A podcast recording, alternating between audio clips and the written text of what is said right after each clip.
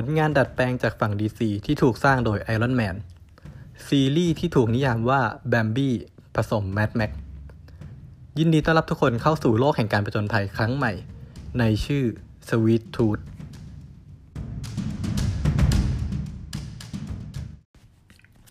สวัสดีครับ พบกับสยามอินดี้รามาพอดแคสต์ EP ที่ 3 แล้วนะครับ วันนี้ผมหยิบซีรีส์ที่หลายคนเฝ้ารอคอยที่สุดในวีคนี้มาฝากกันครับ อย่างที่เกิดนำไปว่าเป็นผลงานสร้างโดยไอรอนแมนนะครับ หรือว่าคุณโรเบิร์ตดาวนี่จูเนียแถมซีรีส์เรื่องนี้เนี่ยได้รับคำนิยามล้ำๆเลยว่าเป็นแบมบี้ผสมแมดแม็กวันนี้ก็เลยจะขอพูดสั้นๆ เผื่อว่าใครที่กำลังสนใจซีรีส์เรื่องนี้อยู่นะครับ ได้เข้ามาหาข้อมูลกัน โดยผมจะแบ่งเป็น 3 หัวข้อนะครับ ก็คือพอตเรื่องจุดเด่น แล้วก็ความรู้สึกหลังดู มาเริ่มกันเลยครับ ในส่วนของพล็อตเรื่องนะครับก็ว่าด้วยโลกที่ล่มสลายเนื่องจากถูกโรคระบาดปริศนาคุกคาม ในช่วงเวลานั้นเนี่ยทารกที่เกิดใหม่ ได้วิวัฒนาการแบบที่ไม่เคยมีมาก่อน กลายเป็นลูกครึ่งมนุษย์ และทารกเหล่านั้นก็ถูกเรียกว่าไฮบริดครับ ซึ่งก็รวมถึงเจ้าหนูตัวเอกของเราด้วยก็คือเจ้าหนูกัดนั่นเอง กัดเนี่ยเป็นลูกครึ่งกวางนะครับ พ่อของเขาเนี่ยรู้ดีเลยว่าต่อไปต้องเกิดอันตรายขึ้นแน่ๆเพราะว่าในช่วงเวลานั้นนะครับ ผู้คนยังหาสาเหตุของโรคระบาดตัวเนี้ยไม่พบ แล้วก็มีหลาย ๆ ส่วนเลยที่โทษว่า คนที่เกิดมาใหม่เนี่ยทารกที่เป็นไฮบริดทั้งหลายเนี่ยอาจจะเป็นสาเหตุของโรคเหล่านี้ก็ได้ เพราะฉะนั้นพ่อของเขาก็เลยพากัดเข้าป่าครับ เพื่อจะหลบจากอันตรายจากโลกภายนอก แต่ว่าท้ายที่สุดแล้ว อันตรายเหล่านั้นก็คุกคามมาถึงในป่าครับทำให้สุดท้ายแล้วตัวของน้องกัดเนี่ยก็ต้องเดินทางออกจากป่า ไปสู่โลกกว้าง โดยเป้าหมายของกัดก็คือตามหาแม่ ซึ่งมีหลักฐานจากรูปถ่ายที่พ่อให้ไว้เพียงใบเดียวเท่านั้นครับ โดยในการเดินทางครั้งนี้กัดก็มีเพื่อนร่วมเดินทางไปด้วย คือพี่ยักษ์ผิวสี ที่มีเหตุบังเอิญให้ได้เจอกัน เกิดเป็นเพื่อนร่วมทางต่างวัยต่างนิสัย แถมยังต่างสายพันธุ์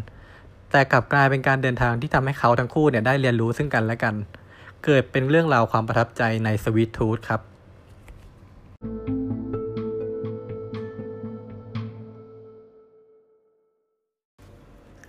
มาถึงเรื่องของจุดเด่นนะครับ หลังจากที่ผมได้ดูไปแล้วตอนนี้ก็คือดูไป 4 EP แล้วนะครับ จุดเด่นที่สังเกตได้ชัดเลยเนี่ย ในเรื่อง Sweet Tooth ก็คือเรื่องงานภาพครับ Sweet Tooth เป็นซีรีส์ที่ดัดแปลงจาก comic ของ Vertigo นะครับ ซึ่งเป็นค่ายของ DC แต่ถึงจะพูดว่าเป็นหนึ่งในเครือ DC เนี่ย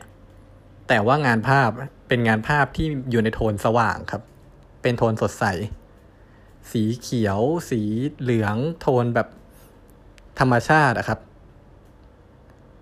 การจัดแสง lighting ต่างๆเนี่ยสวยงามมาก แล้วก็ภาพที่ถ่ายไปเนี่ย พวกวิวทิวทัศน์ภาพแลนด์สเคปทั้งหลายเนี่ย ถ้าใครมีทีวีจอใหญ่ๆนะ ผมแนะนำให้ไปดูเลย สวยมากครับ เวลาถ่ายออกไปเห็นวิวกว้างๆอะไรเงี้ยครับ ดูแล้วเพลินครับสบายตายิ่งบวกกับความน่ารักของเรื่องราวด้วยเนี่ย ยิ่งทำให้ดูเพลินครับ EP หนึ่งจะตกอยู่ตอนประมาณสัก 40-50 นาทีไม่ยาวครับ สามารถดูแบบยิงยาวจนจบได้เลย มีทั้งหมด 8 ตอน เออ ไม่ยาวด้วย ดูคืนเดียวก็น่าจะหลายๆ คนน่าจะจบได้ครับ อันแรกคือเรื่องงานภาพสวยมาก ทั้งเรื่องการจัดแสง เรื่องแลนด์สเคปต่างๆ ไปถือว่าเป็นจุดเด่นของซีรีส์เรื่องนี้เลยแหละ แล้วก็ จุดเด่นอีกอย่างหนึ่งคือ การผสมผสานกันอย่างที่เขาเกิดนนำไปว่าแบมบี้ในโลกของแมดแม็กใช่ไหมแบมบี้ก็คือเรื่องน่ารักน่ารักลูกกวางน้อยอะไรเงี้ยออกผจญภัยในโลกของแมดแม็กโลกของแมดแม็กคืออะไร โลกของแมดแม็กก็คือโลกที่ล่มสลาย ใครเคยดูแมดแม็กก็จะรู้ว่าแบบเป็นซากอารยธรรมต่างๆ พวกบ้านล้างอะสะพานที่ถูกทิ้งล้างอะไรประมาณเนี้ยสิ่งก่อสร้างที่ มาจากอารยธรรมเก่าอะไรเงี้ยครับ มันเป็นการผสมผสาระหว่างความน่ารัก ในหนังแบบคู่หูที่ออกเดินทางไปด้วยกัน กับโลกที่อันตราย เราจะสัมผัสได้เลยว่าโลกที่เขาออกแบบมาเนี่ยเขาพยายามจะให้คนดูเนี่ยสัมผัสได้ถึงอันตรายจริงครับ เพราะว่าเวลามีซีนที่แบบคอนฟ lict อะไรเงี้ย มันถึงตายเลยนะ พวกตัวร้ายอะไรพวกเนี้ย เออ คือ สัมผัสได้จริงว่าเออโลกนี้อันตรายจริง ไม่ใช่แค่แบบมาล้อเล่นทำให้สลบ หักแขนทักขาอะไรเงี้ยคือฆ่ากันเลยครับฆ่ากันให้เห็นเห็นเลย แต่ว่าแต่ว่าหมายถึงว่าไม่ได้ฆ่ากันโหดตัดคออะไรอย่างนี้นะแต่ว่าตายครับ มีถึงตายเวลาเจออันตรายทีหนึ่งเนี่ย เพราะฉะนั้นมันเลยสัมผัสได้ถึงความอันตรายในการออกประจนภัย ครั้งเนี่ยของน้องกัดเนี่ย ก็คือเป็นโทนภาพที่สดใสเป็นความน่ารักอะไรเงี้ย แต่มันก็อันตราย ในเวลาเดียวกัน เออเนี่ยเสน่ห์มันของเรื่องมันอยู่ตรงนี้แหละ แล้วยิ่งบวกกับ EP หนึ่งที่ไม่นาน แล้วก็เขาก็เล่าแบบกระชับ เล่าไม่ยืดด้วย เออ ยิ่งทำให้ดูเพลินเลย เป็นอะไรที่มีเสน่ห์ครับ ลองไปดู คิดว่าหลายคนดูก็น่าจะดูแบบเพลินต่อยาวยาวยาวไปเรื่อยเลยเนาะ มันมีแค่แปดตอนเอง แล้วก็ตอนแล้วแบบห้าสิบนาทีสี่สิบนาทีอะไรเงี้ย ดูไม่ยากด้วย ไม่ได้แบบเป็นหนังซับซ้อนอะไร เป็นหนังที่เรียกว่าดูกับครอบครัวได้ครับ ไม่มีแบบมีพิษมีภัยอะไร เรื่องที่สามน่าจะเป็นเรื่องของน้องกัตเนี่ยแหละ คิดว่าหลายคนนะที่เห็นการแสดงของน้องกัตเนี่ย น่าจะหลงรักครับ เพราะว่าเด็กคนนี้เนี่ยจริง ๆ แล้วไม่ใหม่นะผ่านงานแสดงมาแล้วสองเรื่อง เรื่องแบบเป็นหนังใหญ่แหละสองเรื่อง เรื่องนี้ก็คือเรื่องที่สามของเขา แล้วก็ เขามีมิติในการแสดงสูงครับ คือไม่ได้แบบตอนแรกที่เห็นหน้าปกอะคิดว่า คนเนี้ยต้องมาเป็นเด็กแบบใสๆแน่เลย ไร้เดียงสาอ่อนต่อโลกแล้วก็แบบเบลเบลจริง ๆ ไม่ใช่เลยครับ ตัวละครกัตเนี่ย มันมีมิติมันมีความแบบกลัวโลกเออเอาตัวรอด ถูกสอนมาให้เอาตัวรอด ถูกสอนมาให้กลัวโลกภายนอก แต่ในขณะเดียวกันก็มีความกล้ามีความอยากรู้ ว่า เอ้ยโลกภายนอกมันเป็นยังไงวะเนี่ยมันมีแบบ มันมีมิติในตัวเองตัวละครเนี่ย แล้วการแสดงของน้องเนี่ยคือเฉียบเก่งอยู่ละ ดูแล้วแบบคิดว่าหลายคนดูแล้วจะหลงรักนะน้องกัดเนี่ย จุดเด่นที่ผมมองเห็นก็เนี่ยมีสามข้อก็คืองานภาพสวยสวยงามมาก แล้วก็การผสมผสานพอตที่มีเสน่ห์ ทำให้เราดูแล้วแบบเพลิดเพลิน แล้วก็เล่าไม่ยืดเล่าสนุก อันที่สามก็คือตัวน้องกัดเอง แสดงดีครับ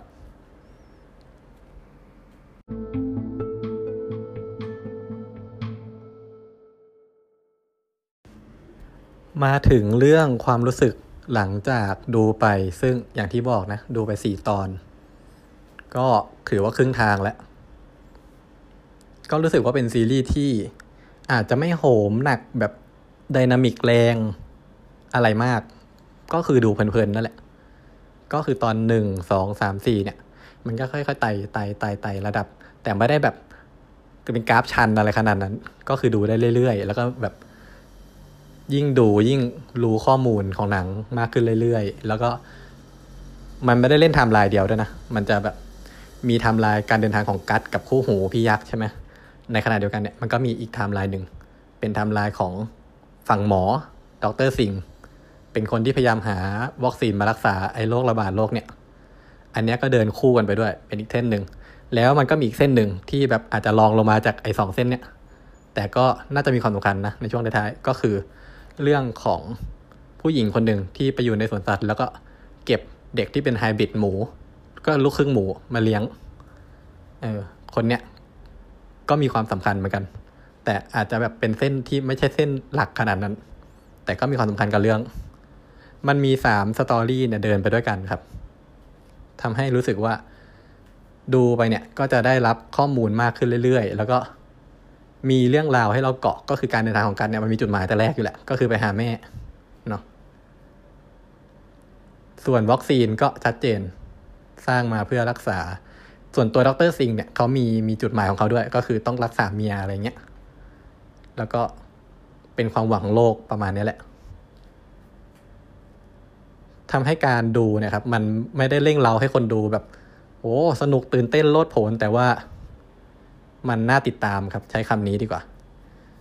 ดูไปแล้วก็ไม่เบื่อ เพราะว่าตอนมันก็ไม่ยาว แล้วมันก็มีเรื่องให้ตาม แบบถูกจัดระเบียบมาเรียบร้อย แล้วก็ เล่าเป็นสัดเป็นส่วนไม่ยืดเยื้อ ตรงนี้เป็นข้อดีแล้วก็เป็นสิ่งที่รู้สึกดูแล้ว เออ ประทับใจนะ กับเรื่องสวิตทูดอีกส่วนหนึ่งก็คือเรื่องงานภาพที่คิดว่า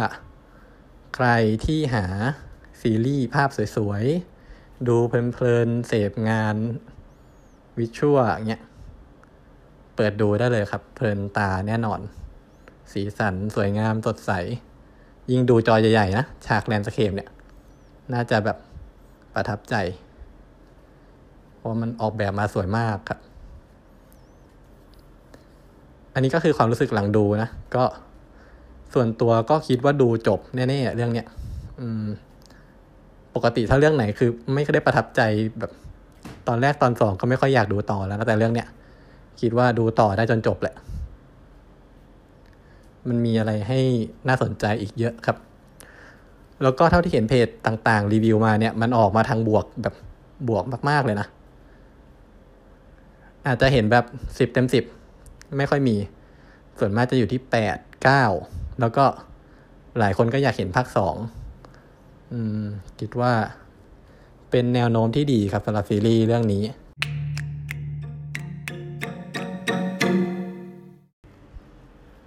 ขอบคุณทุกคนที่เข้ามาฟังสยามอินดี้รามาพอดแคสต์ใน EP ที่ 3 นี้นะครับ ในวันที่วันอังคารวันพุธเนี่ยเดี๋ยวจะมีข่าวที่น่าสนใจกลับมาพูดคุยเล่าให้ฟังกันแน่นอนครับ ใครที่ชื่นชอบฝากกดติดตามพอดแคสต์เอาไว้ด้วยนะครับ ส่วนท่านใดที่ไม่ชอบหรือว่าคิดว่าตรงไหนควรปรับเนี่ยบอกกันมาได้เลยครับ วันนี้ขอบคุณทุกคนครับที่เข้ามารับฟังสยามอินดี้รามาพอดแคสต์ สวัสดีครับ